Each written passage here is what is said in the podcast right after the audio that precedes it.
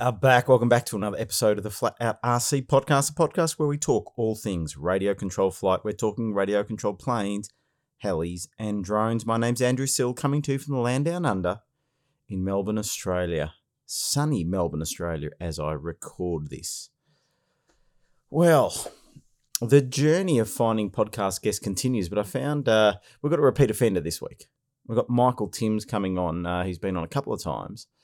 Uh, and we're talking about teaching people how to fly model planes.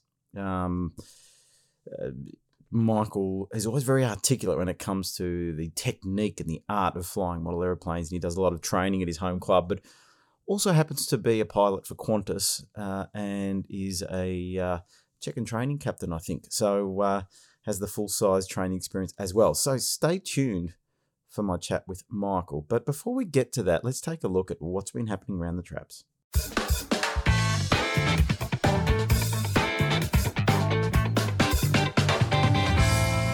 There's a lot happening around the traps. There's a lot of events coming up. We're coming back into event season here in Australia with the big uh, 40th Mammoth Scale flying happening at Shepparton 16th to 17th of September 2023. 16th to 17th of September. This is Australia's largest giant scale model plane get together. Uh, there's like limitations. You have to have a, a monoplane has to be at least 80 inch in wingspan and a biplane 66 inches. Um, two day event. Uh, it's the 40th anniversary. Big 40th anniversary. I'll tell you what, if you go to the event, they're actually selling some 40th mammoth scale flying merchandise, caps and t-shirts, and and if you go get onto the, my um, Facebook page, the Flat Out RC Facebook page, you'll see I, I, shot a little video. They sent me through a cap and a t-shirt. Thank you very much, the gang at the Valley Radio Flyers, the host club. Uh, really nice, really nice t-shirt and really nice cap as well. So, 16th to 17th September at their field, the Valley Radio Flyers field in Caramomus, which is basically outside of Shepparton in Victoria. Um, if you look up Google and you type in Valley Radio Flies, it shows up on the map and it'll tell you how to get there. That's the best thing to do, I reckon. Flying from 10 a.m. to 4 p.m. Um, a lot of people camp out, so you can camp at the field. They do encourage that. It's twenty dollars for the weekend. Um, food and drinks will be available. The public entry as well is only five dollars. Kids under 16 free. So if you want a good family day out, head on down to the 40th Mammoth Scale Flying at the Valley Radio Flyers Club in Shepparton, 16th to the 17th of September 2023. Now, to register, there are early bird specials and all that kind of stuff. Entry forms are available at Valley Radio Flyers, F L Y E R S, dot com.au. If you get onto their website, you'll be able to download the PDFs to complete and hand in your early bird registration and get your merchandise whilst you're out there. Now, there's a whole bunch of prizes thanks to a bunch of different um, organisations Model Flight, Ozstars Models, Scale Aero Products, um, Scale Aerosports. No, that's Scale Aero Products. There's a there's an error here. Uh, fuel voucher um, is one of the the clubs giving away a hundred dollar fuel voucher. Um, there's a Phoenix model Dauntless 46 size plane that's uh, being raffled off. A Hobby Zone Aero Scout, CY Models 96 inch Russian LA7 Red Star. There's, um, yeah, the, the Australian Scale Association's involved in it as well. So lots happening there. And don't forget the merchandise as well. valleyradioflyers.com.au, 16th to 17th of September. My aim is to be there. All things going well, I will be there. Okay, and I've got a few other messages. Um, Carlo Espartero, who was on last the last podcast, sent me a message saying the Noarlunga Model Aerosports Club is having a come try day on the 24th of September, Clisby Lane, Seaford Meadow, Meadows in South Australia, 10 a.m. to till 3 p.m come along and experience the fun of flying a model aircraft. If you've got anybody, most of you out there fly model airplanes, it's very unlikely that anyone's listening to this podcast is outside of our sphere. But if you know someone that might be interested, it could be a good, uh, and they're down in South Australia, Noarlunga Model Aerosports Club. Uh, come and try day September uh, September the 24th, Sunday the 24th of September. So get on down to that one. And one more here. I got a message from WA. My name is Greg Godfrey. I have recently been appointed as the media officer for the Western Australian Model Aircraft Sports Centre, Wammask, at Whiteman Park. Great field at Whiteman Park. Heard a lot about it. I think they've got an asphalt strip um, down at Whiteman Park in Perth. Um, now, they have a fundraising event happening on the 1st of October. The club will be running a charity fundraising event for the Royal Flying Doctor Service which is our, for those listening overseas, it's our, Australia's a big country. We've got a lot of remote areas, and the Royal Flying Doctor Service is a flying doctor service that goes to remote areas, especially in Central Australia, Western Australia, parts of South Australia, probably Queensland a bit, New South Wales a bit. Uh, to help people. Um, the event will be a static display. The event will be a static display of all of Andrew Hertzfeld's large scale jet. Now, Andrew Hertzfeld, he's amazing. I'm trying to get him on. He's going to come on and we're just trying to tee up some dates. But Andrew Hertzfeld gets a lot of publicity because he builds these beautiful, big, big turbine models. He's got an A330, a, a 747, and his new PC24 in the Royal Flying Doctor Service scheme. This is the one that's getting a lot of notoriety, um, and he's really leveraging that model to try to raise some funds for the Royal Flying Doctor Service. So there'll be a fun fly invitational for all MAAA registered pilots. Uh, so that is happening 1st of October at the Whiteman Club, uh, Wammask. I don't know how they pronounce it, but it's the Western Australian Model Aircraft Sports Centre. 1st of October. Awesome charity fundraising event for the Royal Flying Doctor Service. What a great event. We'll keep on plugging that one. If you're in Western Australia, get on down.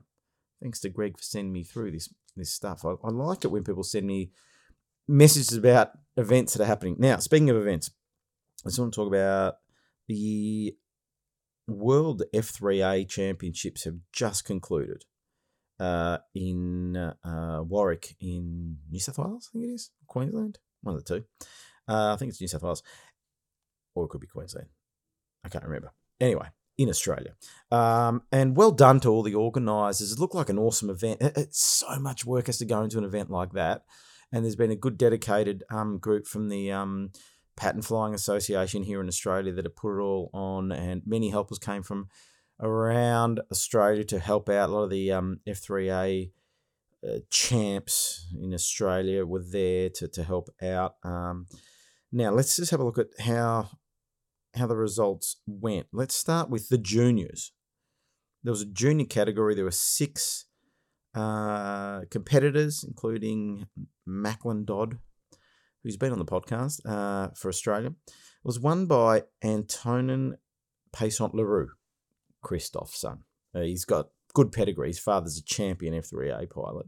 So well done to him. He did a great job. Uh, Sean Galloway from New Zealand did an excellent job to come second. Then we had Mac Dodd in fifth. Um, we had uh, Jonathan Heath from Spain, I think it was. Uh, Wu Wu Sihong from China came in fourth, Mac Dodd, and then Seo Jin Park from Korea. Well done. Mac Dodd. Look, Mac Dodd, he just came onto the scene. He hasn't been flying pattern for that long, but to perform like he did is really phenomenal. Young guy, um, keeps on stealing my electric scooter when we go to Wang Jet's event, but I, I won't that hold that against him. But well done to Mac for waving the flag high for Australia and uh, doing a good job at that. And I'll tell you what, he's going to learn a lot from that. And he, and and I'll tell you what, even more so than that, the memories he's going to have of competing at the world on the world stage, friggin' phenomenal. Anyway, um, let's have a look at. I'm just I'm scrolling through the results here. I'll do the team results last. So let's have a look at how did the the champs go, the adults go. It was interesting results. I think we got a new champion. Um, it was hotly contested. There were a lot of familiar names there in the F3A scene, but a, a gentleman from Finland has taken out top honours in Lassi Narilla. What a good job. I'll tell you what, uh, obviously he's been on the scene for a little bit, but because no, I don't think he just started flying, but I haven't heard of him. But well done. He beat some big names, some massive names.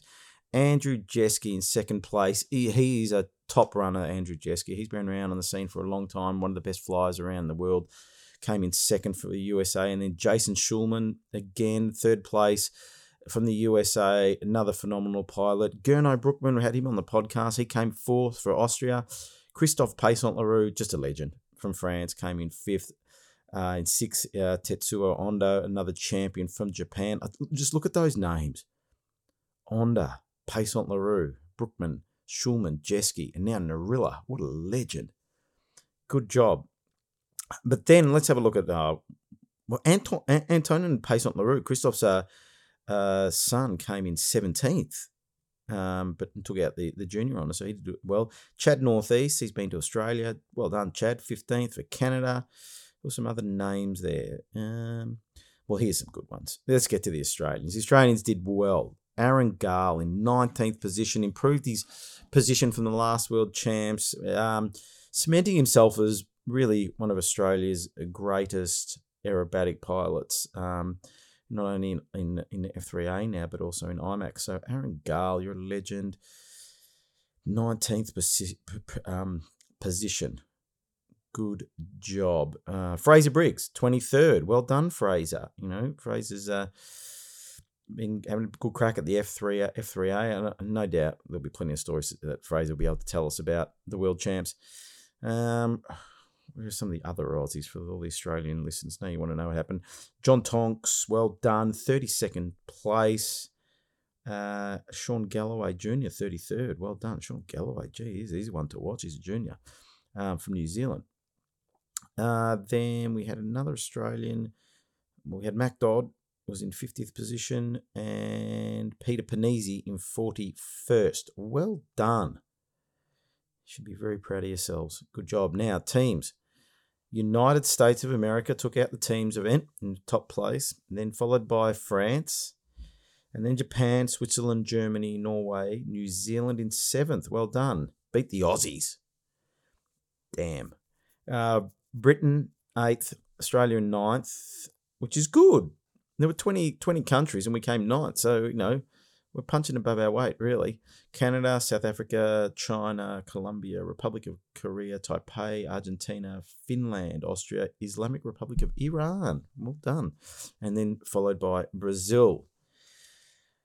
So there you go. USA taking it out. Clean sweep. Almost. They didn't get the top place in uh, in in the F3A category, but close with Andrew Jesky and Jason Shulman. So a good job to everybody involved in the F3A World Champs. I, I really do look up to people that go and compete for Australia um, and their own countries around the world because it's a big, big commitment to uh, to get there. It's not easy to get get chosen for the team, so there's a lot of preparation. Then to actually get there, and all the people that have to travel to Australia because we know it's a long way away. So um, we appreciate the effort. Effort now you know what it's like for all the Australians to travel overseas to far flung places to compete in world champs. So I don't know. All I can say is well done to everybody, uh, and uh, especially the organisers as well for uh, all your effort. You can have a rest now till the next competition, but well done.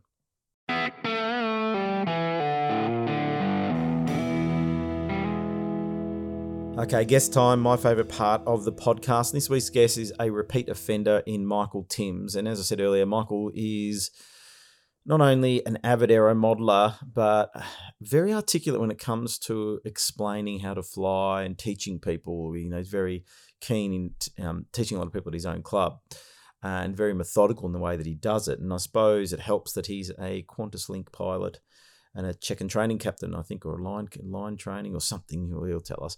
But uh, he so he's involved in in full size flying and teaching people as well and overseeing people. So a lot of experience. And I thought I'd get him on for something a bit different to just have a discussion about training people on how to fly model planes. And it's something that sort of, um, I know people are always going to say, oh, you always talk about what you're doing and blah, blah, blah. Yes, this winter I've been ski instructing and, and, and the I had to go through a whole training process and I learned a lot about teaching people and and so you'll hear me talk a bit about that that relationship because it's the same kind of thing when it comes to the actual process of teaching somebody. The, the ski instructor's course was actually extremely thorough, very, very thorough. So, I, you know, since it's top of mind of you know, how to teach people how to attain a skill, I thought I'd get Michael Timms on. So uh, let's get into it. Michael Timms and I having a conversation about teaching people how to fly model planes. We have a repeat offender coming back to the Flat Out RC podcast all the way from Mildura. Michael Timms, welcome back. Thanks, Andrew. Glad to be here. Well, I, I like getting you back because I love the way that you explain facets of model flight. You know, the last podcast that we recorded, you talked about, you know, how to land a plane, things like that. And uh, it's still one of my favorite podcasts because it was so well explained. And I actually, when I go flying, have your voice running through my head now when it comes to landing. And when I see my mates that can't land, I say, just go and listen to the podcast. Michael Timms explaining how to land. So I thought I'd get you back. Has, and has it Sorry. Has it actually helped you though? Did yes, it help? It has. So what I'm doing is holding nose high and um, flying it in on the throttle. And so it, it Okay. it's all my traje- my trajectory when I come into land is a lot more constant, and I'm set up early, and I'm just flying Yep. it down to the strip rather than um, cutting the throttle and guessing and hoping that I'm going to land in the spot where I want it to land. And you know the the classic case of flare too early, then flare again, and then actually we shot a, a another uh club member of mine as a joke. He was flying this really STOL plane. We put on Instagram Mm. actually. If you get on the Flat Out RC Instagram, you'll see it. And Balint Banco, he was flying down the strip, and I'm going, "Can you just fly down, just like flare 101 times?" So I'm going, I'm, I'm pretending I'm giving him a lesson, going flare. Okay, yep, flare again, flare, and he basically flared all the way. But it shows how much skill the guy's got because he was he's an awesome pilot, and he it was hilarious. He just kept on going for the whole strip. Yep, yep, and then he goes going around, and he went around again. But yeah, getting that trajectory right was a big thing that I learned. Now, tell me, what have you been up to? Um, always flat out at work, teaching all the new pilots. So, you know, we're going to be teaching more need pilots, I suppose, for about the next probably two to three years. So, So, so wait a second. People need to know you're a Qantas pilot, but you also do training as part of your role then at Qantas. yeah, yep, yeah, just a li- line training captain. So, yeah, I teach all the the new young kids that come straight out of university or you know straight out of general aviation and strap them in the aeroplane. Off we go for What- day one. What plane are they flying? What are you flying? Um, the dash dash eight three hundred. So just turboprop, fifty seats. So Yeah, cool. good, good, good honest, fun aeroplane. Yep, they are. I've been in. I've been in one, and I'm amazed how well they actually fly. They've, you know, I, I thought a smaller plane might get buffeted around a bit, but nah, wasn't the case. Uh, uh, good fun. So I love it. So still after you know thirty odd years of flying, still love going to work every day. So I don't I don't look at it as a job. It's more fun than a job. So Well, that's a good place to be in. And it's a good segue into what I asked you to come on to talk about because, you know, I find that you're very articulate when it comes to facets of flight, as I've mentioned, but also Yep. how to teach people. And, you know, you do it in your day job, but you do it at the flying field a lot as well. And so I want to have a bit of a deep dive with you about you know, for anyone that's trying to teach somebody else how to fly, whether you're an instructor or not an instructor, but you know, we'll, we'll, we'll call them instructors. Yep. So, so we're just going to go step by step through, you know, a few questions that I've gotten, a bit of, you know, bit of insight that might help the listeners out there that are looking at being an instructor or actually involved in instructing people at their flying clubs, or even if you just want to improve your own flying. So, first of all, who do you think should become an instructor?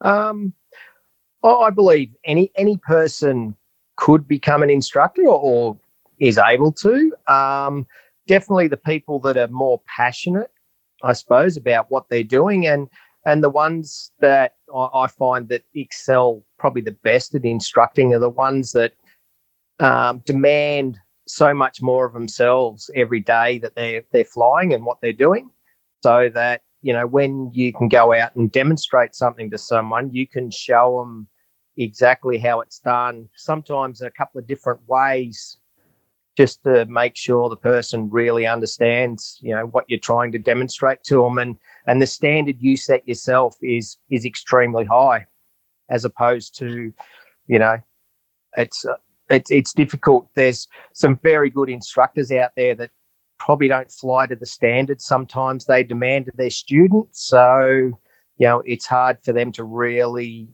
show the student what what they should be striving for. Very, very interesting point. So basically, what you're saying is if you're going to be an instructor, you've got to have some sort of passion for flying correctly, technically correctly.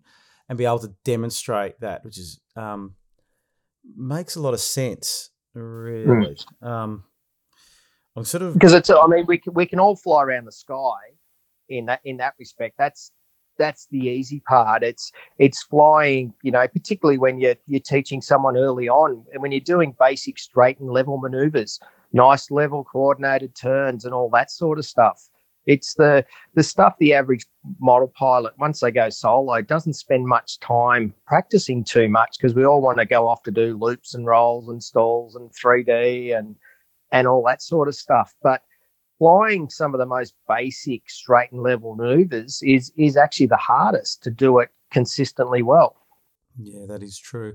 I was actually I was just thinking back to my experience with model flying, and there was a gentleman that was instructing me, and he was drilling in the straight and level and the nice level circuits and that kind of stuff. But but yeah, that that makes you know, I, I'm going to equate some of our conversation that we're going to have to something that I'm involved in and started doing this year, which was ski instructing, snow ski instructing, and yep. and I've loved it. Like the season's almost over, and, and I absolutely loved it. And I'm that kind of person that wants to know how to do things properly. What is the technique that you need to have to fly a model plane properly? And how what does what is a good landing supposed to look like? Even a takeoff, turns, um, you know, precision flying or whatever. And it's the same um, with the skiing. And I had to go through an exercise to become a ski instructor, to be certified as an instructor, training, and they covered everything from teaching how to demonstrate the um, you know different turning techniques or whatever to the students uh,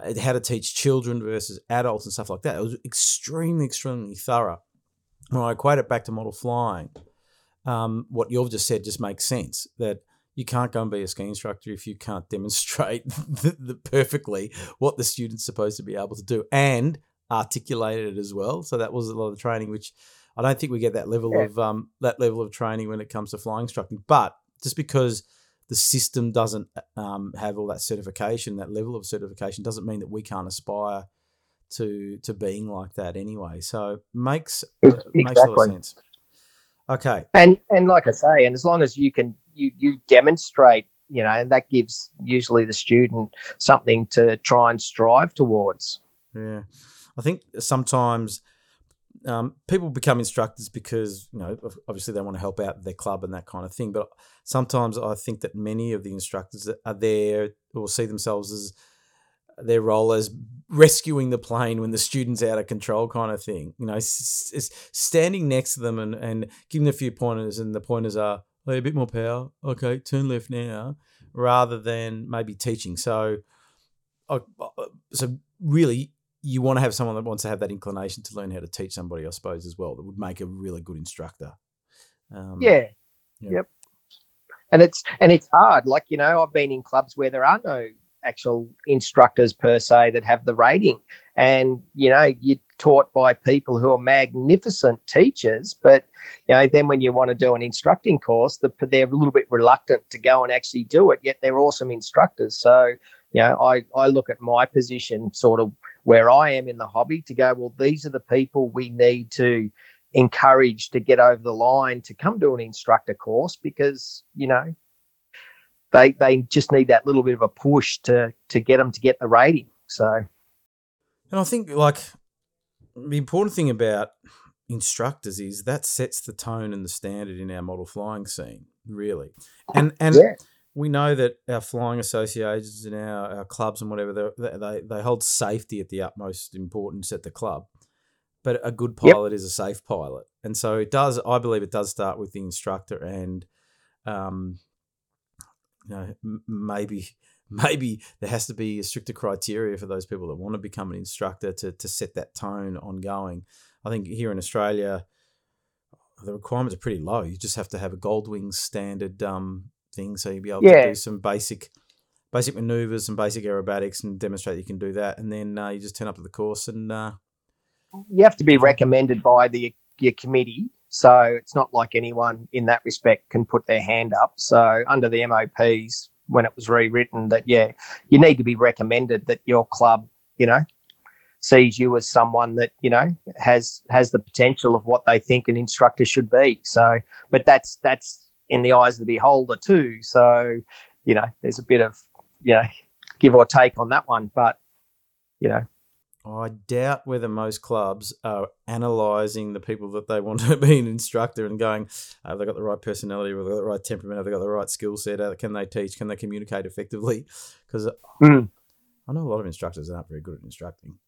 They can fly, yeah, but then not good instructing. Yeah, but then you know, you know, in in having faith in the system is what I say to a lot of people. You know, and you know the the structure and the way the instructor course is written and how it should be run you know, hopefully, you know, someone who may not be exactly perfect by the end of the course should have a fair understanding of you know where where they need to go or how it should be done and hopefully they'll change the way they do things and they'll you know and one of the best things i find with instructing if you want to improve your flying teach someone to fly where you've got to recover at the worst time at the lowest altitude at, at the most unusual mm. attitude and and not crash their airplane. And you know, not that you should let it get that far, but it certainly changed my flying very quickly into you know someone who who could fly to someone who's yeah can handle, I believe, some pretty ordinary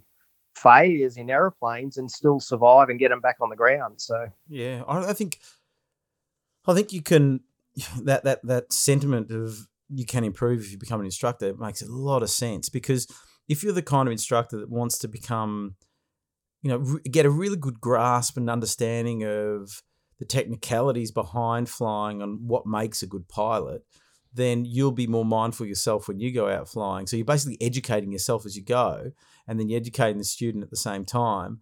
And um, yeah, you, you, you could you know naturally become a better pilot as a result. Now, yeah. Next question. Um, say we've got generally instructors are there to help the newcomers into the hobby. You know, the people who just joined the club, got a passion to want to get involved. Um, let's start out with how do you deal with someone like that, the newcomer? Um, oh, once usually, um, so I know some clubs have club trainers and stuff like that. We don't actually have one in our club up here that we use. So, you know, most people, although there's there's a few you know, boomerangs and scanners that we use. If someone turns up and they want to have a go on the sticks, we put them on a buddy box and and give them a, a bit of a go to see what they like. And then most people go off and buy their own gear.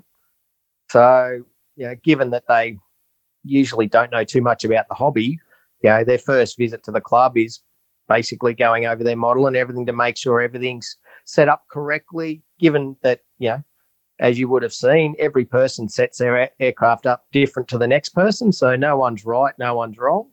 But we just have to make sure for the longevity of the airplane and that, that it's set up in the sense that, you know, we would expect any other aero modeler to fly an airplane. Yeah. What kind of model do you suggest? Um, I mean, the average person, it used to always be, you know, a, a boomerang with an OS 46 in it. I mean, this these days there's so many electrics and that available now. So, you know, it's it really is up to the person to a how much money they have to spend and and really what they want to do. You know, are they someone who likes methanol or petrol, or are they someone that's happy to charge batteries and all that sort of stuff? So, you know, it's it, it's so hard to sort of you know, say to a person to go buy model A, B, C, or ra- radio of this brand because it's so individual. But there's got to be a style of plane. Like we know that boomerang trainers and stuff like that are pretty good to learn on. Um, you know, you don't want someone turning up with a P51 Mustang 50cc as a training model. uh, it, it, happens. It happens. I know it happens. but yeah, your your normal high wing or low wing you know, sport trainer model these days. It, it doesn't really matter which brand, which one, they all fly very reasonable these days, the ARF. So it's not like back in the old days where they, they were a bit hit and miss at times. So yeah, any any basic, you know, four channel high wing or low wing trainer is, is perfect for really their first, second, or third aeroplane because they just fly so well. So, what about electric or petrol? Do you have any preference? Um, no, personally, I I'm not fussed about about either. I mean, there's a there's a lot of you know um, E-flite models and all that with all their stabilities and all that sort of stuff that people buy, and you know, really the biggest thing comes down to if you're going to award them wings to whether they get bronze or silver, depending on the weight of the model. Yeah. Okay. Okay. So now the students got the model all sorted out. You've gone through the model, um, and everything's good. Okay. Where do you take them? What's the sequence of that you like to teach people from that point onwards? I mean, yeah, through the first bit at the field, that's when you start talking about, you know, safety and starting and arming and all that sort of stuff. But getting into the flying side of it, um, 99% of people, I actually can't remember the last per- person I trained that didn't want to use a buddy box system. So, you know, it's pretty standard these days. Um, I I take most people out and I let them have all all controls. You know, I know with the, the modern radios and all that, we can give them, say, aileron or we could just give them elevator. Um, my technique of teaching is I give them all the controls. And yeah, we start off just doing some level flight using the elevator, just seeing how it, changes the pitch of the aeroplane. Then you start getting them to use a bit of aileron to to start turns and you know, without them putting the elevator in, they can see how it loses height. So we start working on the coordination of a little bit of back pressure with, you know, a bank angle of bank and yeah, slowly just start stepping them through it. Okay, what about before the plane gets in, into the air? Do you have like a, a pre-flight briefing explaining what you're looking for and what you're going to try to do? Oh, for sure. Yeah, we sit there and you, you talk about, you know, all the control surfaces, how they work, and you know, and what we're going to achieve on on this this flight. It's you know, the first one is really just to give them a feel if they haven't had a fly before, a feel of what the aeroplane's going to do and how it's going to react.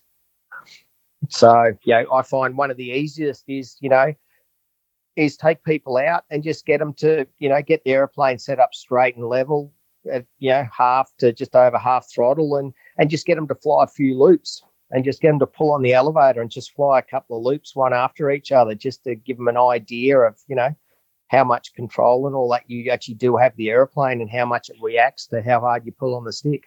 I reckon that most instructors would never even contemplate letting the student do a loop but it makes so much sense to say you know, pull on it see what happens. And the the student would be like oh i did a loop in my first flight and they'd be really chuffed that they did that well, that's it. You know, a well trimmed aeroplane, it's like, I oh, just let it fly straight and level. You don't have to do much to it. You know, I had years ago, we had a, a school group come out, we did a demonstration for, and they all had to go on the buddy box. And it was blowing probably 30K an hour stronger winds.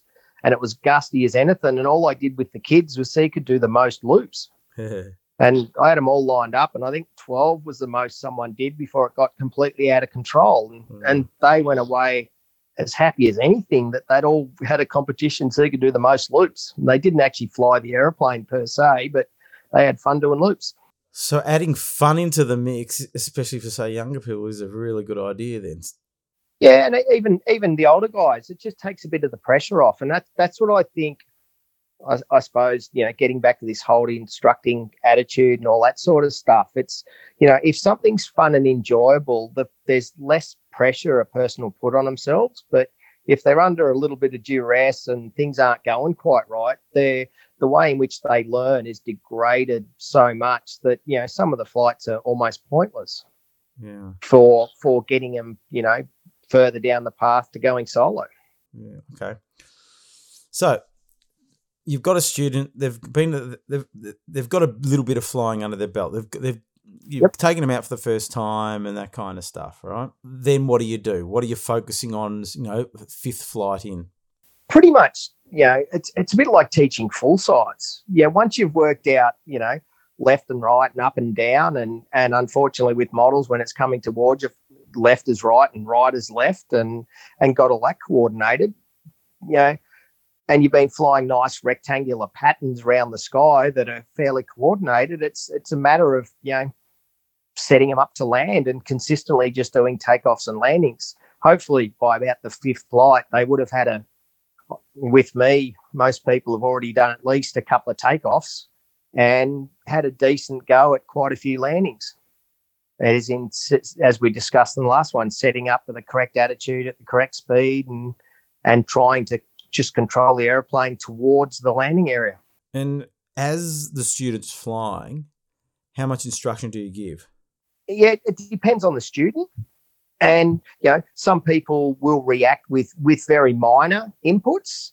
Other people, you know, until as as we know when we learn stuff, you know, sometimes we can all struggle until it, one day it just clicks and you know.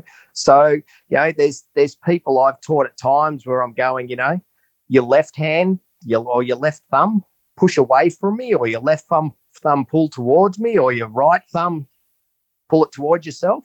And sometimes you have to go to that level.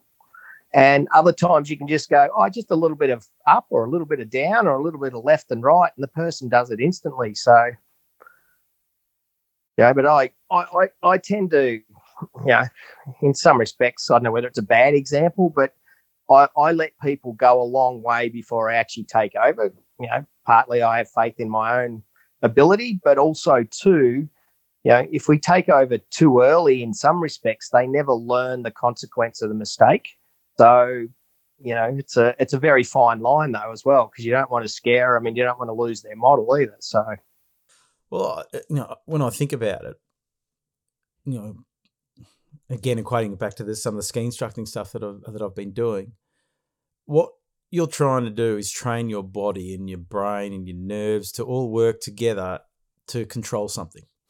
In the case of skiing, yep. it's skis. In this case of a model plane, it's to, to fly this plane. And muscle memory is something that, like, you know, I don't have to think about which way to move the sticks when the plane's for, uh, facing me. And that took practice yep. to train my brain.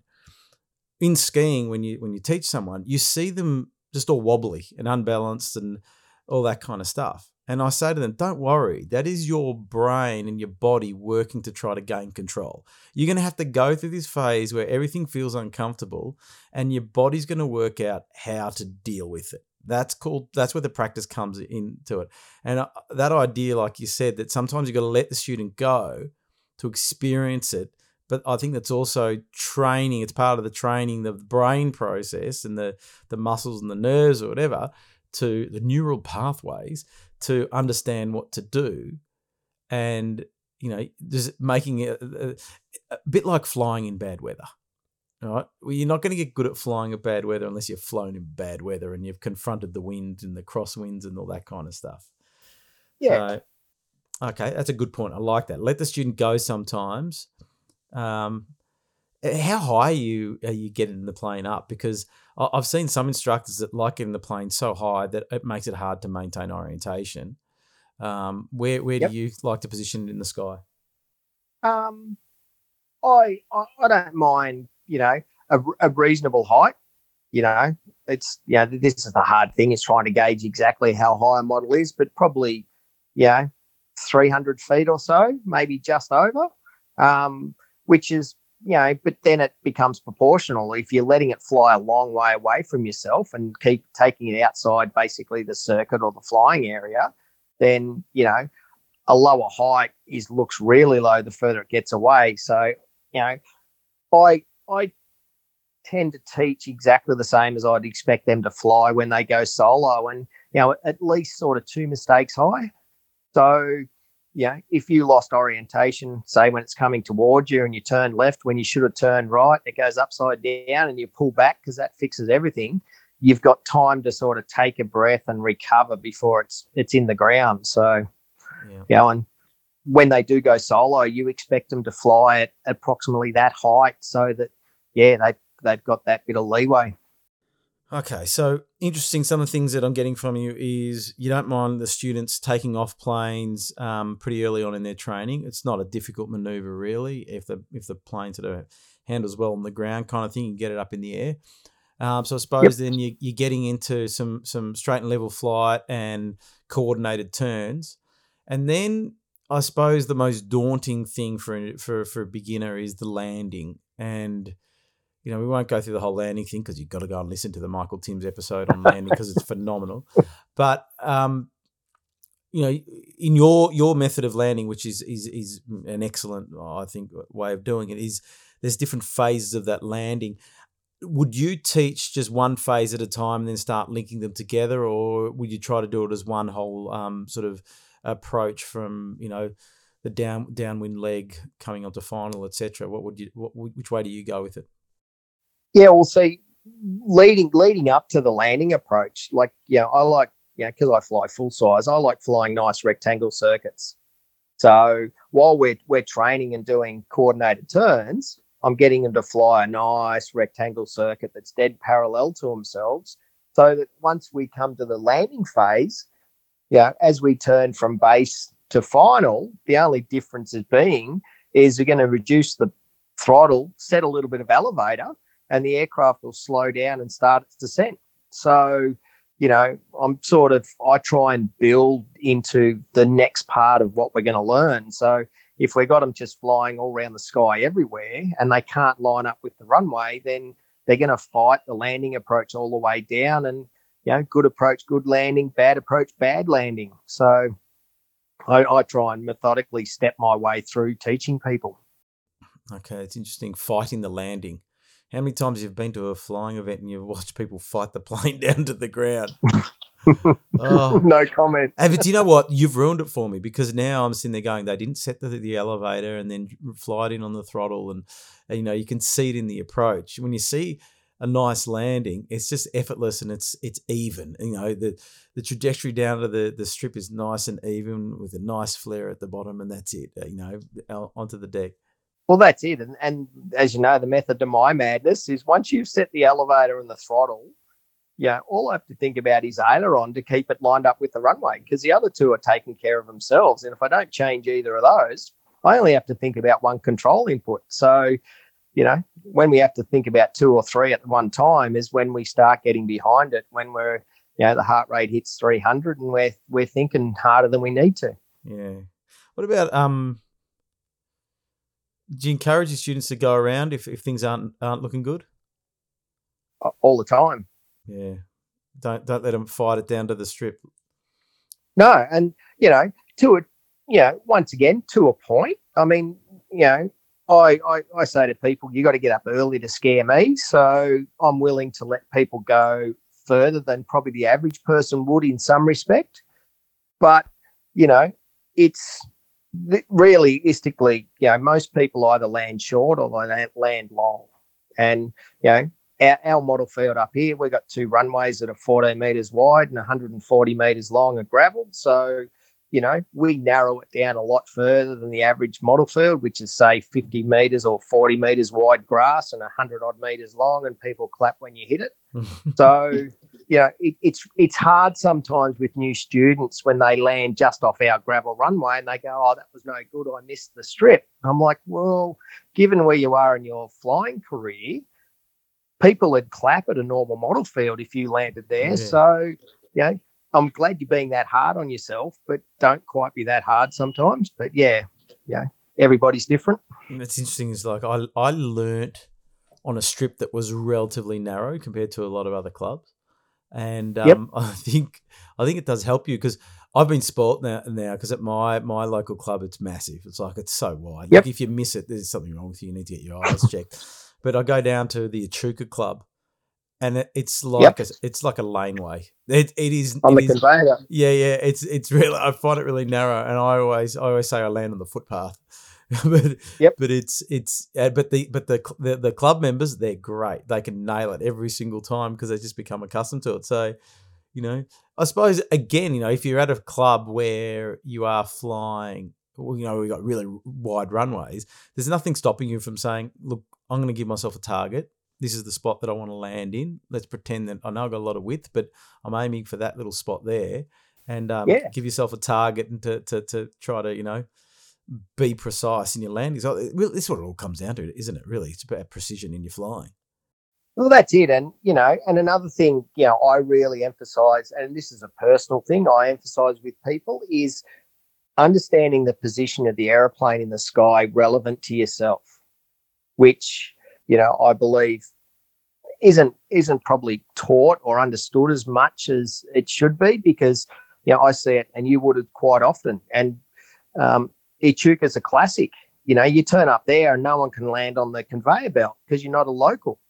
But like you just said, you know, if you can put this aeroplane in the same position on base and the same position on final at the same speed, you know it's going to touch down directly in front of you. All you have to do is work out how far the center of that strip is from where you're standing and line the model up with it. So I I try and emphasize with people, you know, rather than using the local tree or a hill or something like that, to you know put the aircraft in a position relevant to yourself, so that you um know exactly where it is at all times, and it makes landing really easy on the right spot. That's a really good point because we often talk about picking a, a, a you know a tree or a, an obstacle or something um, as a reference point, but you are your own reference point in a kind of way. So it doesn't matter what flying field you go to, you'll be yeah, able to. yeah. it, oh, gee, gee, That's smart. it. If you you, if you stand there with your shoulders parallel to your landing area, and when the airplane's about 45 degrees off your left or right shoulder, depending where you're turning base, and you turn base at that height and that position and set your throttle and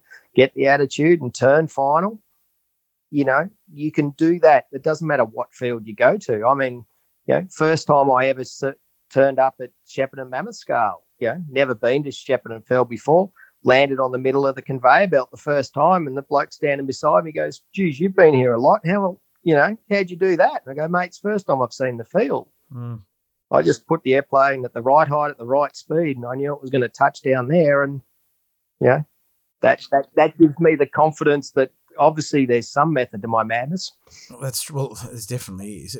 You know, you can either rely on luck, and you know, I've I've been the Shepparton Mammoth a number of times, and most of the incidents happen on approach, and I've seen, you know, the the people coming in and they're flaring three or four times before they get it into the onto the runway. Then it's running long, and then they get all stressed, and then they run it off into a, fence or into the long grass at the end of the strip, and it should have gone around and all that kind of stuff. But yeah, if you're a bit more methodical and uh, about it, um, you're probably going to be better off. But the question for you is, you know, how much time are you spending on the ground explaining these concepts? Because I think it'd be very, very hard to try to do it always during flight. Yeah, it's sort of it can be interesting because yeah, during flight depends how much you know available brain space a person has that you're teaching. If they're if they're handling it pretty easy, then yeah, you can spend a fair bit of time. But yeah, I don't know. I suppose I go to the field when I'm home, probably two days a week at least, and I'd probably spend I don't know, a good half hour to an hour sometimes each every time I'm there talking to different people in the pits and in the clubhouse about all this sort of stuff constantly. Do you demonstrate it as well? Like it's, it's something in, with ski instructing. They said there's a there's a process. You know, talk about what you're going to do, demonstrate so they can physically see it, and then let yep. them do it, and then analyze their their movement and that kind of stuff and give them feedback so they can keep on progressing so something you'll say okay let me let me do a landing and i'll show you and i'll talk you through it yeah definitely and you know and then you know I, I set myself that higher standard that you know i have quite a few there's a few members in our club that if my landing isn't exactly as i sort of preach they let me know about it and i won't stop doing a landing until i do it exactly as i expect it to be done so you know, yeah, it's it's quite quite a quite a running joke that if I do a bad landing, there's yelling from the pits area, and I go around, and I do it again. Yeah. Now, I don't think I've ever seen an instructor demonstrate how to do something. I think it's more most instructors grab the transmit, give the transmitter to the student, and go, "Okay, you go, and I'll tell you what to, what you're doing wrong." But yep. I think people demonstrating it, and then so people can visually, you know, the student can stop, relax, watch, um, and and as you talk them through what you're doing as well, I think that that would help people tremendously. You know, I'm just going to show you what you need to do, and I'm going to talk you through yeah. what I'm doing, so you can get it right in your head. Um, and so when you when you actually go to do it, so I think that that'd be that'd be definitely good tip. Yeah, with that landing approach, you know, we're like my way where you you set the elevator, so the the the body angle on the aeroplane is constant, which sets your speed know, and I, I actually hold the transmitter up in front of the face of the person so they can see it. And I go, just watch my thumb. It doesn't move all of, at all from when I start the descent until I need to flare. Yeah. So, you know, being able to do stuff like that and then being able to see it and go, oh, okay, if I just said it, I can forget about it. So, yeah, de- de- demonstrating it is is half the battle. And like I say, you know, and that's where it's it's up to the individual to practice to a point where they're confident that they can demonstrate it without, you know, having to work 100% because usually when you're working pretty hard, you can't describe what you're doing. So, you know, you need to do it to a point that you can talk flat out while you're doing something and it's just second nature. Okay, so here's here's a here's a message to all the students out there. If your instructor is not demonstrating what they want you to do, ask them to. Force them to say, "Okay, give me, tell me what you're gonna do. Uh, you know, show show me what I'm supposed to be doing on your model. Let them fly the trainer model or whatever, and say, "Okay, show me the landing approach and talk talk me through it."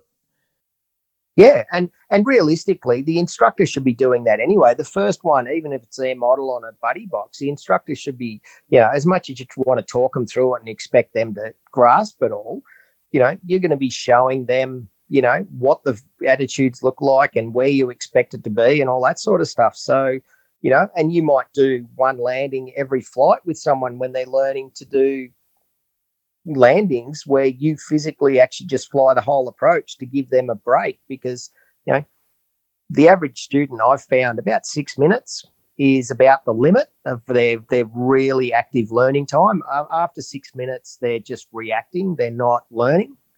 So by you just doing a circuit or coming to a landing and a stop and then letting go again, you've reset that six minutes. So yeah, there's there's so many facets to instructing that you know, I, I find some people don't really contemplate that, you know, can really affect how your student learns.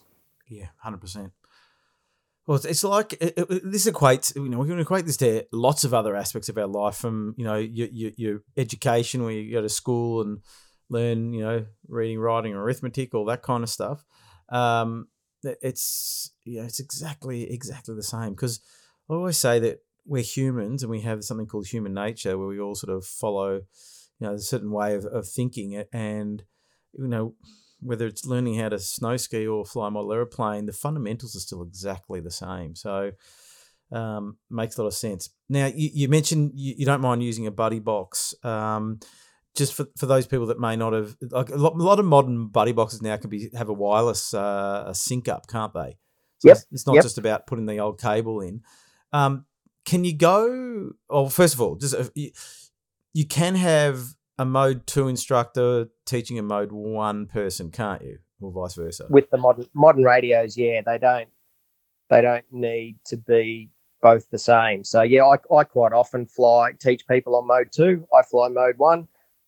So yeah, the the challenge becomes is you know when they go solo, you have to disconnect that cord to let them go solo, and you know, it, it makes it challenging for a mode one or a mode two pilot to suddenly grab a transmitter to save someone who flies the opposite mode. But when you th- when you think about it, in full size flying, and when you have to fly solo, the instructor's not going to let you go solo until you've been able to demonstrate multiple times that you can do everything from takeoff to landing. It's not going to be like, "Yep, okay, here you go." So, from an instructor's point of view, if you're if your student can demonstrate that they can do you know a full flight from takeoff to landing and they can repeat it multiple times then that risk of you know them stuffing up is probably going to be more about what's in their head than their ability. So it's right what you say about instruct with the teaching that you know the student has demonstrated many times and that's why you're going to actually send them solo but you've still got that human nature factor that suddenly they don't have the umbilical cord attached and you know they can put themselves under pressure and make a slight mistake. And you know with no trainer system if they do that two feet off the ground in order to grab the radio and and take over and you know what's worse if it's a mode two instructor and a mode one pilot you know you've suddenly got to fly the the opposite mode at, at zero feet with the aeroplane at a weird attitude. So you know it makes it makes it really hard. And and on top of that you know if if we were guaranteed every student was never going to crash his aeroplane none of us had ever crash an, crash an aeroplane on approach again in the rest of our life. I had this incident when i was doing my back then it was just the bronze wings test which now would be the silver wings test. And uh, uh part of the test was the, the the examiner had to put the model out of trim and you had to trim it and I'm a, I'm a mode two flyer because it's the mode of champions, and uh, the instructor was a mode one um, flyer, and so I was going, okay, I'm just going to um, push some trim out now. And he sort of leant on the trim. And you know, with these modern radios, they sort of like they beep, you know, and the harder you press, the more the faster the beeps. So it went beep, beep, beep, beep, beep, beep, beep. And I'm thinking, oh no, this plane went, it was a boomerang trainer, nitro.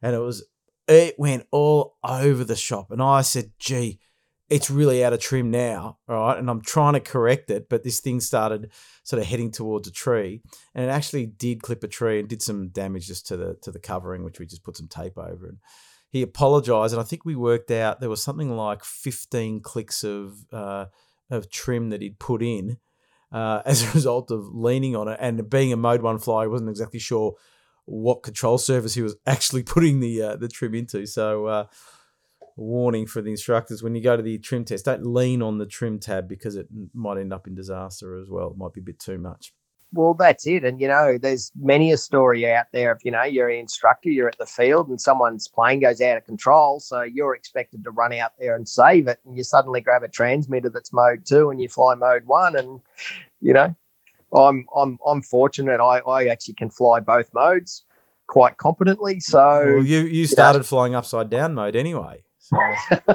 that's another story. Mode seven. Mode seven and a half, I think it was. Uh, yeah. That's another story. Go back to the first podcast recording that I did with Michael Timms to learn how he learned how to fly a plane all back to front. It was amazing.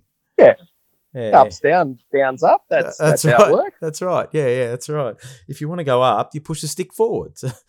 exactly. Well done. That makes sense. and now you're a pilot.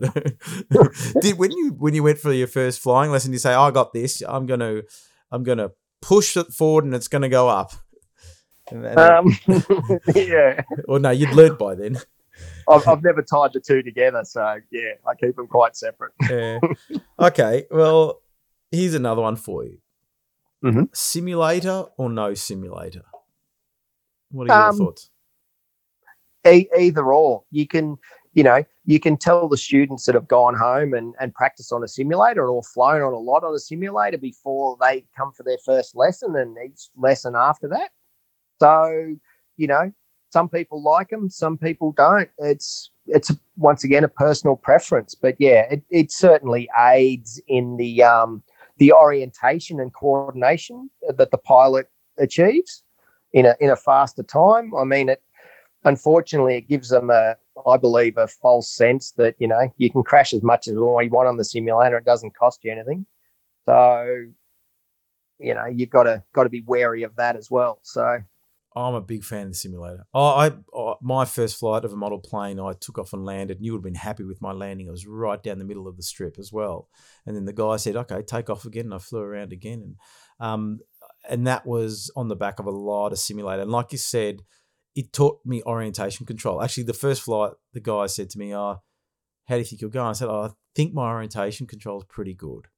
I think I got pretty dialed in, and uh, it was fine." And the club was concerned at how quickly I was progressing, and um, as, that's because I'm a legend, uh, Michael Timms. Um, but exactly. it was on the back of like I'd literally been flying on and off the simulator for nearly a five year period because I'd bought um, a helicopter and was practicing on the simulator, and then I'd fly fixed wing as well, on and off, and and then eventually I got a, a plane, and so by that stage, it was like, yeah, I can take off and land and whatever. So, I, and I do find that I I feel a bit more dialed in if I've been flying on the simulator a bit more um, before I actually go to the flying field, especially if I fly helicopters and stuff like that. Um, it just dials everything in um, a, a, little bit better. So I do like simulators, but I know there's a lot of people that that, that, that don't think it's the real thing. And guess what, people? It's not the real thing. If you want the real thing, go and get the real thing. But uh, when you, you know, the stick control and the stick movements are exactly the same. And as my my my um, old friend Ido Seger would say to me, your brain doesn't know the difference. It's the same stick movements. You're just controlling that thing that's flying around. So yeah, it comes down to what are you trying to achieve with it. You, you know, and that's that's where the people in that respect they go, oh no, it's not the same. You can't do it. It's like you know, well, what's their first flight of their airplane like after they haven't flown for a month or so? Yeah, and if you could measure their heart rate and how much they're sweating and how much pressure they put themselves under compared to if you practiced on the simulator for an hour before you went out there, you might have a slightly more enjoyable flight. So it depends what you're using it for and what are you trying what are you trying to achieve. Well, it's interesting that um, you know my brother's an airline pilot and he does simulator training all the time. Okay, the simulators yep. are pretty cool, right? But you know, he was up in, in Queensland doing training on the 737 Max recently. And yep. you know, he will then go and fly the real thing, but he's already had the training. You know, he knows how to fly a 737. He's endorsed for the thing. He's flown thousands of hours in it, but you know, eh, knowing the different controls and uh, some subtleties of whatever the air, aircraft, you know, that's what they do. Do you do the same thing as well with um with your role at Qantas? Yeah. Yep. Yeah, we we do it. Yeah, four times a year. We go to two days in a row, six months apart. And it's never take off to a circuit and land, is it? It's take off and oh look, one of the engines has stopped. Yeah, well that's it. It's you know, it's it's really it's it's all about management. Yeah. Uh, you know, you're given, you know, sometimes very technical stuff goes wrong. Sometimes it's very minor stuff, but it's all about managing the situation for a safe outcome. So no different to your model airplanes. You manage every flight and you want a safe outcome so you can use it again. So, you know, that's where, you know, I'm sort of, I believe I'm a little bit fortunate because, you know, everything I do at work is based on on management for a safe outcome. So those processes and and that I put into place, whether I'm in a full size or in a model airplane. Yeah, makes a lot of sense. Okay, let's move on. Uh, yep. We get varying demographics that are, that come into flying. You know, anywhere from you know a, a seven, eight year old kid to a fifty-five year old, then even higher in, in age. Yep do you have different approaches for the different sort of um, age demographics? Definitely. I mean, it's, you know, particularly with the younger kids. And I, I found this and I experienced it sort of firsthand with my own kids as well, but I see it fairly often. Probably one of the hardest thing of any any dad is to try and teach their own child to fly a model airplane. So, you know, I always say to the, the dads that are trying to teach their own kids that it might not be working properly, that it's like maybe just hand them off to someone else to have a bit of a go. But yeah, the younger the kids are, it's, you know, you got to be, I suppose, in some respects, a lot more understanding. And because there's not the maturity level and all that sort of stuff there. And, you know, the same thing can happen with with some of the older members we get where you know they don't like being taught by someone who's so much younger than them as well. So you know every every person is very individual and you've got to adjust accordingly to you know how you read the situation. And in, different parts of their learning you might have to approach it a different way. That's true. I think um you know, harking back to the, the ski instructing experience this year is they drummed into us that with kids they can't understand really technical concepts about body movements, ankle rolling, blah blah blah. They're just not going to get it, right? Yep. So the number one focus was fun. Make sure yep. that they have fun and they enjoy the experience, and they'll, and they will learn better from that. So I suppose with model flying as well is that if you're making it boring for them and just very plain vanilla sort of kind of um, teaching and flying, they're going to they're going to go. This is just boring. I don't want to do it anymore. Because and they'll give up. So things like what you do is get them to some loops and see how many loops they can do in a in a thirty second period or something like that. Can can make it fun for them, keep them engaged. Whereas with the adults, it's a bit different. You can you can approach it in a, in a different style. And I've been I've been teaching adults uh, this year, and adults are you can talk to them as adults. They understand more. You can demonstrate things, and they'll get it a lot quicker and it's the same with model flying, I think as well. Yep. And and even like you said, I noticed at the ski school that I'm part of, they put me in the adult group because I'm older, and they put the young younger instructors with the young kids, uh, and and even even saying that some of the younger instructors I've spoken to, they don't want to teach the adults. They'd rather they're more comfortable to teach the kids because um, you know they're worried about adults running into them and you know especially the, the young girls and stuff like that. But but you think about it you've got a young um, you know a shout out to Darcy Wilson down at the Bairnsdale Club. He's 16 years of age and he's an instructor. He's the perfect person yep. to go and teach the 8 year old like the perfect person to go and teach the 8 year old don't go and get Darcy to teach the 60 year old get him to teach the 8 year old so I suppose you know when you get newcomers to the club, be mindful of that as well of who's the best person to teach that that particular person. Yeah, and and you know for for like myself, you know I'm almost the youngest instructor at our club, so you know we don't we don't have that option of you know someone in their teens or twenties. So you know we rely on our instructors adjusting to the person they're they're teaching to you know get the best outcome for everyone because the last thing we want to do is lose them. So because it's hard enough getting them to come into the hobby anyway. So yeah we we have an obligation to get them to where they need to yeah so they're safe and they stay around. They need to ban grumpy instructors i reckon no, gr- no grumpy instructors. It's something they drummed it into us today, uh, this year at the ski school. Like you are here representing this mountain. You want everybody to have a good time. They're spending a fortune, so give them a good time. The last thing they want to see is a grumpy face. You know when they've yeah. when they've paid a fortune, and it's the same thing. Here's someone that comes to a flying field that's really excited to want to learn and get involved in this hobby, and they got this grumpy person going, "Oh no, I don't know about that model. Oh no, no, I don't know about that. No, no, we're not going to do that." You know. Yep.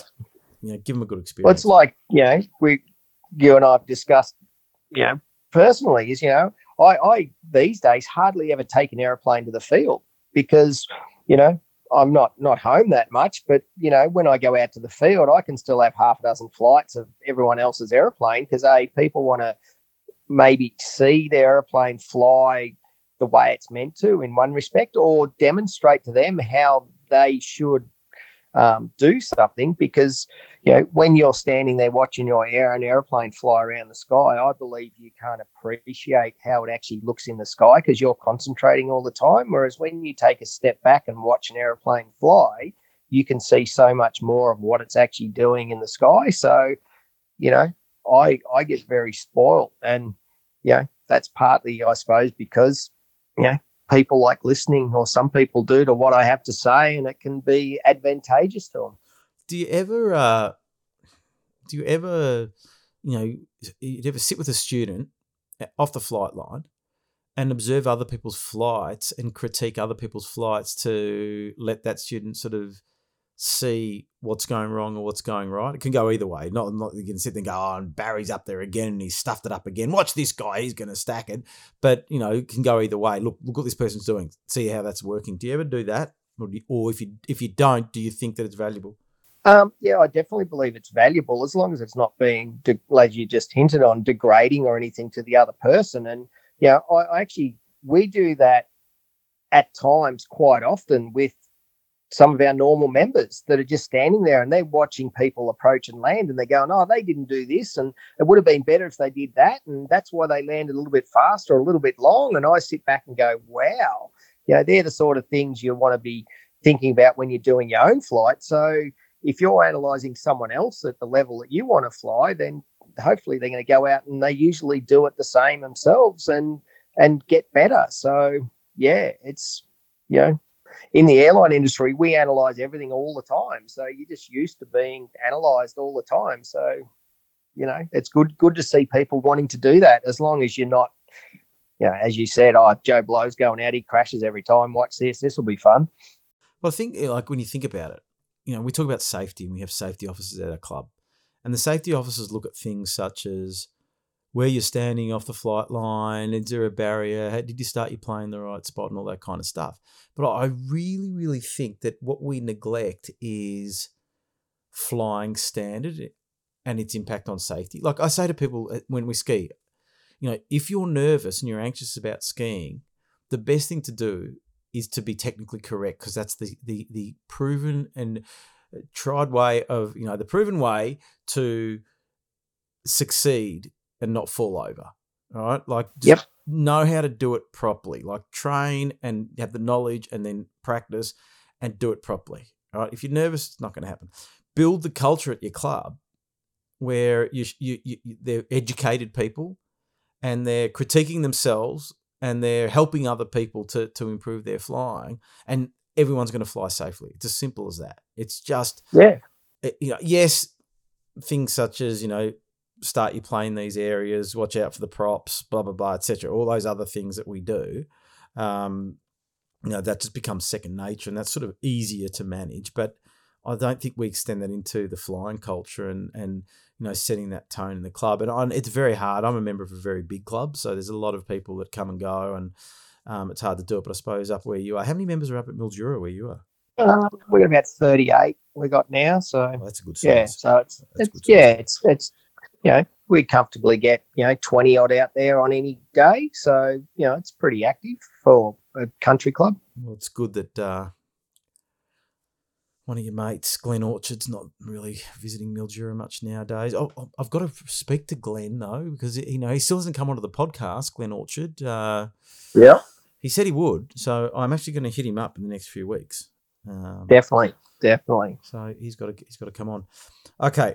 um, there's a question that I, I I warned you about before we got on air. And it's something that I've been I've been playing around with, um, especially in my day to day work life in marketing and uh, dealing with customers, and that's what does success look like, and define like I'll give you examples. Say in, in, in marketing and in selling, you know, is success running an a, a, an advertising campaign and getting four thousand people to respond, or does success for that particular industry and that particular company mean it's four people you know, um, that that respond to that ad and you end up getting a sale. That success is is just it can be defined. When it comes to model flying, what do you think success looks like?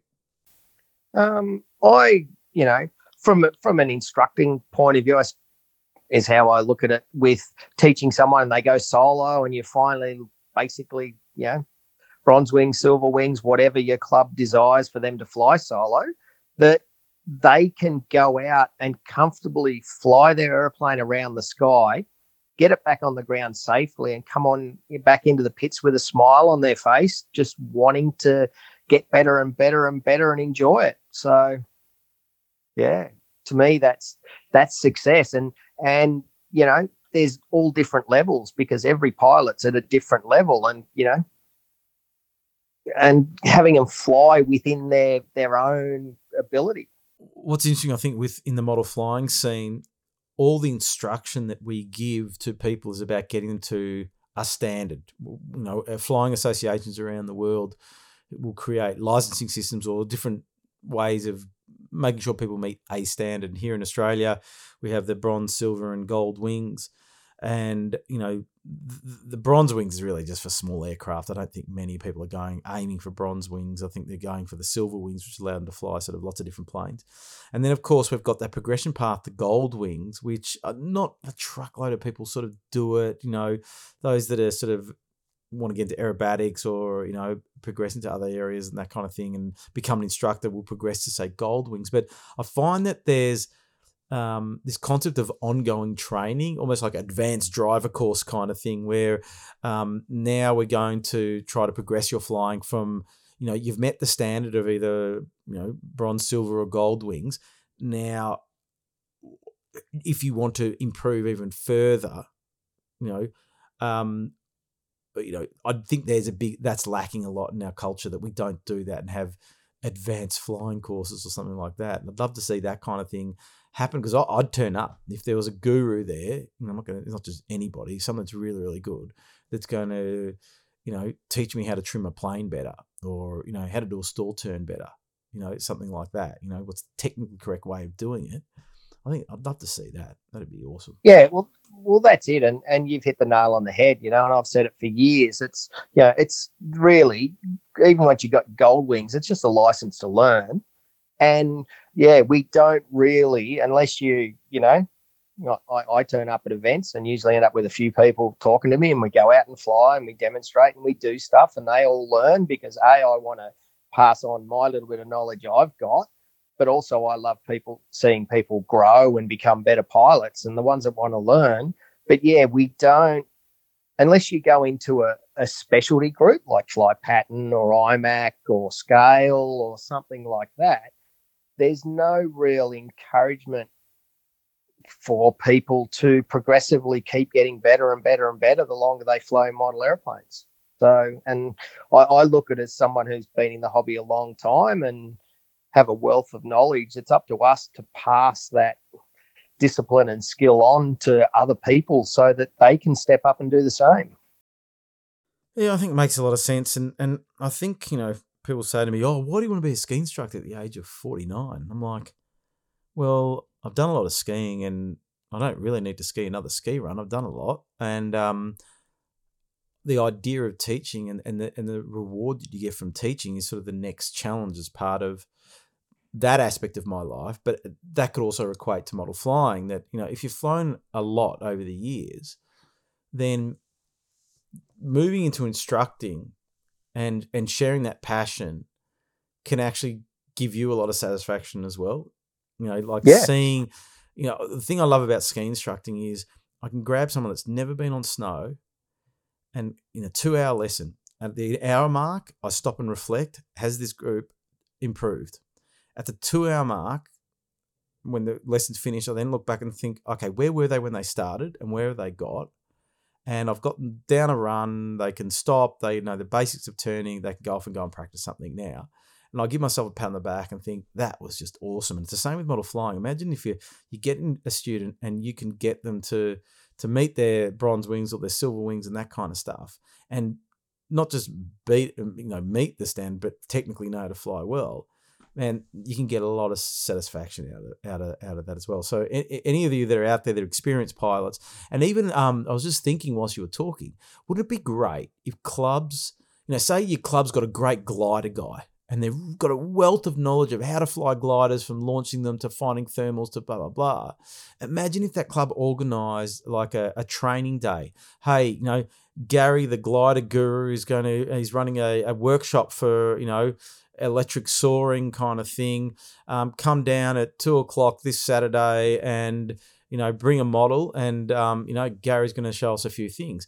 I think it's a great way yep. that you can get people active in the club and also motivate people to try different things and and learn from somebody else's experience. So it could almost be like a curated thing. You know, this month we're looking at pattern aerobatics. We have, you know, Peter the pattern guru who's going to come and uh, show us how to do it. So Oh, gee, I'm thinking of and, and I think I I think at times clubs do that to an extent. It's probably not as formalized as that, but you know, like I, I find myself quite often on the whiteboard in our clubhouse. You know, mainly talking to people about aerodynamics because a lot of people don't know much about aerodynamics and how much that affects an airplane and how it flies and all that sort of stuff. And you suddenly start explaining how the forces work on an aeroplane and and why the tail's set different to the wing and all this sort of stuff. And you just see people's eyes open up, go, wow, that's why my aeroplane doesn't fly like it should, or I never understood that. But it's it's basics of aerodynamics that we don't touch on either. So yeah, makes it very challenging. One thing I've realized is you'll get students that are there just to get to the bronze wing or silver wings level so they can take off and land and then they will just go away and scoot around the sky and um, they'll probably fly like a mess but they'll be happy to do that for the rest of their life. Yep. Then oh, you'll get the other people yeah then you get the other people that will sit there and go, okay, there's more to this. How can I do this better? How can I do this better? I see it in ski instructing. Like, there are people that I know that when they leave that two hour lesson, they're never going to ski again. They've experienced it. It's not for them. I've had people in the middle of the lesson go, nah. There's one, one, one lady said to me about an hour in and she said, okay, I've had enough now. I said, you just want to go to the pub, don't you? She went, yep. it's exactly where I'd rather be at the moment because it just wasn't for her. And so she, yep. no matter how much I tried, I wasn't going to be able to motivate her away from that to go and take up skiing. Right? She'd already made yep. up her mind. So uh, this relates to this question I want to talk to, to get your, your opinion on is, you know, what is your tip for students when it comes when they come to the flying field to learn how to fly? Oh no, that's that's a that's a real tough one. Um, I guess yeah, just just be enthusiastic and you know and we all learn at different rates. So, you know, And you can turn up one day and fly really well. The next day you turn up and it's like you've never had a lesson or or flown a model airplane before. And that's just the way it is. So, you know, I, I guess the, the toughest one for some students is, you know, some days you probably shouldn't fly. There might be other things going on in your your life that you know you want to get away from, but you come out there and you bring it all with you, and it's not the right day to be be learning stuff. So Oh, Yeah, I can just- attest to that. My, I don't know. my plane, all my plane crashes that I've had in recent times is all as a result of uh, brain fade or just not Yep. being the right frame of mind. And and and I think what that what it means when we say we're not in the right frame of mind is that we become complacent, we forget things. So I, crashed a model, and I and it was purely because I didn't fly a nice circuit to come in, and I stalled it uh, turning onto the runway. Like stupid, like absolutely stupid beginner's mistake. But it was just that I was just rushing or just wasn't thinking clearly enough. And I've had plenty of days where I just should not have flown. And I'm getting pretty good. I, Yeah. I, I, I, am the kind of person that likes to be nice and organized before I go to the field. So I want to know 48 hours in advance that I'm going to the flying field this Saturday. So I'm going to charge my batteries tomorrow. And then I'm going to wake up in the morning I'm going to be all ready. And I'm going to go to bed that night knowing that everything's ready to go and all I need to do. And I'm excited to get in the car and drive out to the field and go for a fly. So, um, so okay, so that's that's a good thing. Though. Mindset when you turn up to the field. And really, your instructor, your instructor's fifty percent responsible for that as well. Because if you suddenly get up there, and I've done this at times, you get up there and it's like, okay, we're going to go up and we're going to do this, this, and this, and you go up there and it's just not working. So it's like, okay, let's just do some loops, or let's do a couple of rolls, or let's see if you can fly upside down. Just throw something wild out there, and sometimes that's enough to change how the whole thing's going. And some days it's just like, oh, well, yeah yeah, we might go have a coffee and just see what happens because it's not the best day to be out there. Or even, you know, if the weather turns bad, sit down and do a theory session. You sit down Yeah. and say, okay, let's just talk through. Let's just talk through what we're trying to do to get it in their heads. You know, that can be a good thing. And I suppose one of the things that you sort of, you know, alluded to was, um, as a student, don't be too hard hard on yourself. You know, you're gonna have good days and bad days, and Yeah, you know, as I was saying earlier, your your body is trying to work it work this thing out. And then, you know, when we say, and then it just clicks one day, that's the body and the brain and the muscles and the nerve endings, the neural pathways, all that going, I got this. just that switch switch gets flicked on and you don't know why it just does. Yeah. I, you know, I'm I'm on this journey with table tennis, the sport of champions, as I like to say. And with table tennis, you play in your subconscious because things happen so quickly. You don't have time to go, okay, I am now just going to hit the ball this way. It's like, no, no, you're just reacting. And the challenge, I think, and the frustration that I have is that I can tell you exactly what I did wrong after I mucked it up. Uh, I hit the ball and it goes out. I go, I know exactly what I did. For that that to turn around so that I'm I'm thinking instinctively takes truckload of practice so that my body subconsciously knows exactly what to do. And um, Yeah. yeah, I'm not I'm not there yet. So it's the same with model flying. It just don't be hard on yourself. It's just going to take time. It takes time. Yeah, and that that's what I say to people about, you know, I, I passionately love takeoffs and landings. As much as I love flying around the sky, you know, if it's not a good landing, I don't me personally, I don't care how good the flight was. If it's not a nice landing, it was a an average flight. But yeah, I don't know. I'd, I've probably done ten thousand plus circuits. I reckon, probably more in the time I've been flying, and at, least half of those was just out there by myself. You know, burning holes in the sky, trying to make everyone the same. That's another tip I'd like to add in there is I think sometimes when we, we're flying at a field and it's a bit of a social setting, there's always generally other people at the field, right? And sometimes we think that, you know, we're either not impress. I don't think we're out there to impress the other people that are there watching or in the vicinity of your flying, but we're reluctant to do boring things or repetitive things such as touch and goes or flying um, circuits or you know if you're practicing aerobatics just doing that one maneuver over and over again. Oh, my tip is don't be afraid to go to the field. Don't worry about what, what people might say about you. Know, why are you repeating that? It's because i'm practicing you know i'm trying to get better. Yeah. do touch and goes you know just keep on doing touch and goes and practice your approaches if you if you you know need some work on that area and again don't be afraid to practice the things that you know might be a bit more challenging um, because your brain will work it out and you'll just become a better pilot. That's why I've always said going and practicing, you know, the IMAC basic sequence, the most junior level of aerobatic, uh, scale aerobatic competition, even if you're not ever going to compete, going and practicing and learning that gives you something to practice. And I guarantee you, you will become a more confident and, precise flyer as a result of just practicing the set maneuvers in the in the most basic uh, sequence that there is. Um, so yeah, there's my you know my two cents know, or, or, or, going going and fly pattern. Go have a fly the sportsman routine. You know, it's it. You know, and we can hit, touch on this, and this, this is one of the biggest things. And and you experience this is doing aerobatics in the wrong position in the sky.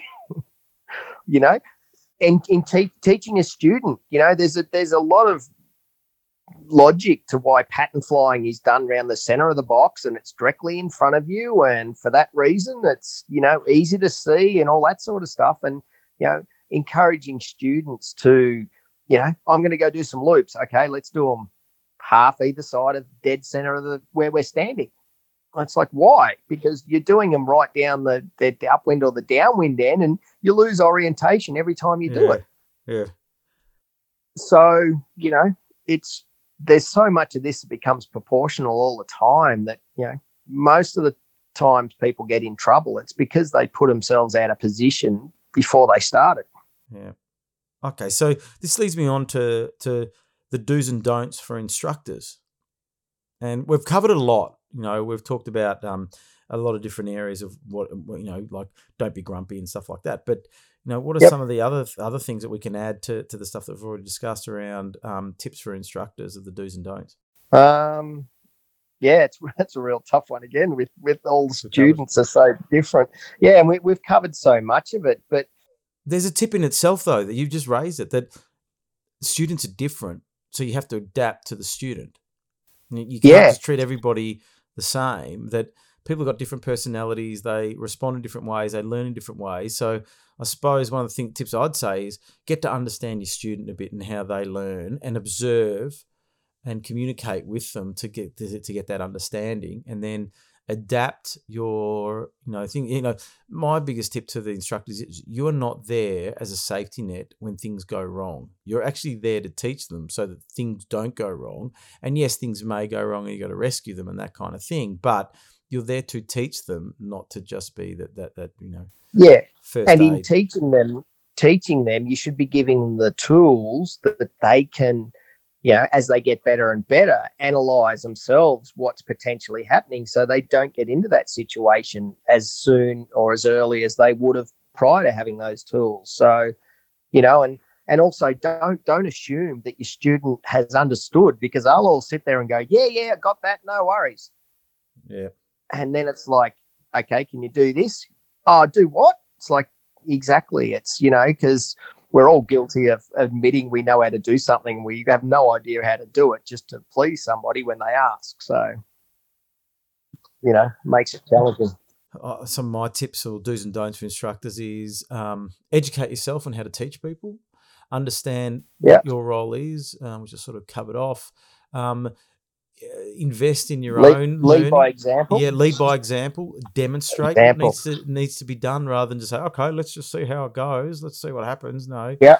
Demonstrate and say this is what I'm looking for, so they can visually see it. So um, we can add that into the mix. Um, you know, yep. uh, pre-flight briefing and post-flight briefings. You know, let's let's talk about what we're trying to achieve here, and let's see, let's review what we need to do after it. So, you know, I'm going to use skiing as an example. At the end of um, every lesson, I do a wrap up and say, okay, what have we learned today? What are some of the things that you all need to focus on? And I'll I'll go around the group and say, okay, you need to work on your stance, you need to get your hands out more, you need to work on your edging and or whatever.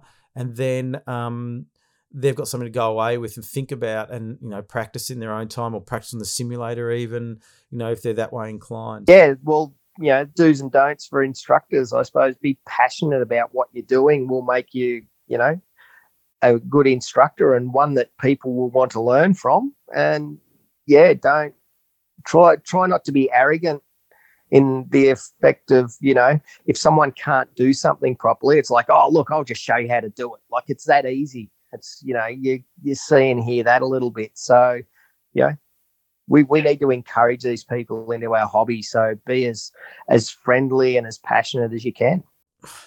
Makes sense. And of course, uh, practice makes perfect. So keep on practicing, everybody.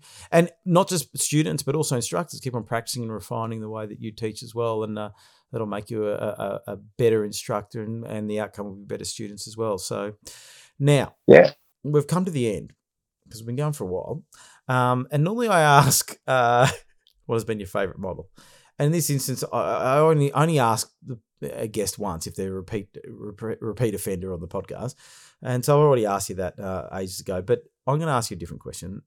And it's a question that nobody's ever probably been asked before on a podcast for relating to model flying is who has been your favorite student? Favorite student's probably a really hard one because there's been so many over the years and they're all uniquely different, but probably the, in some respects, the most rewarding was a gentleman who I took over teaching to fly when he was 79 we got him to go solo when he was 81 and he flew solo in the club for about 13 years after that which was yeah a fair effort considering. So yeah i would say yeah he was probably right up there with with the best of them well i'm almost turning 50 and so that means there's still hope for me yet to yep. be an okay pilot I just wanted to get some instruction from you, Mr. Timms. Well, yeah, one of these days we'll have to catch up. Oh, I'll tell you what, uh, you'd critique my flying. I haven't been flying much lately, but you know that will be changing the next couple of months as the weather warms up. But uh, Michael Timms, I always love having a chat with you. I always love the way that you explain things, and um, uh, hopefully we we had a, a a bit of discussion about different things that might uh, resonate with some people. So I hope that has. And thanks again for joining me on the Flat Out RC podcast. It's a pleasure. About to leave, already packing. Come with me. I'm not really asking. We'll get away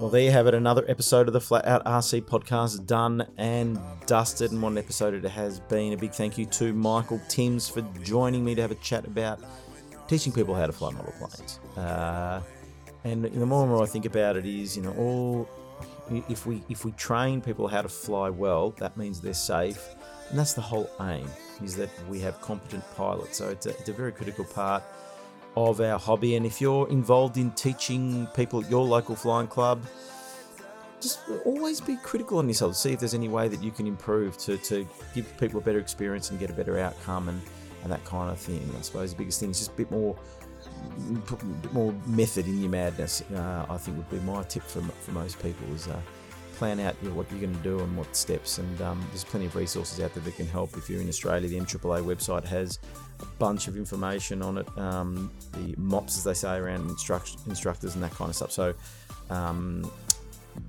jump on there, MAAA website. So that's enough for this this episode. Not sure who's going to be next. Don't know. Don't forget, plenty of events coming up. Hope to see you at the Shepparton Mammoth event, middle of September. Don't forget your merchandise, valleyradioflies.com.au. And whilst you're online, get on board with the Flat Out RC movement and subscribe to our Instagram page and our Facebook page and check out some of the YouTube videos and that kind of thing. So, hope you're enjoying it and getting out flying, enjoying this wonderful hobby. I'll be back, I think. Just got to find a guest. Talk to you soon.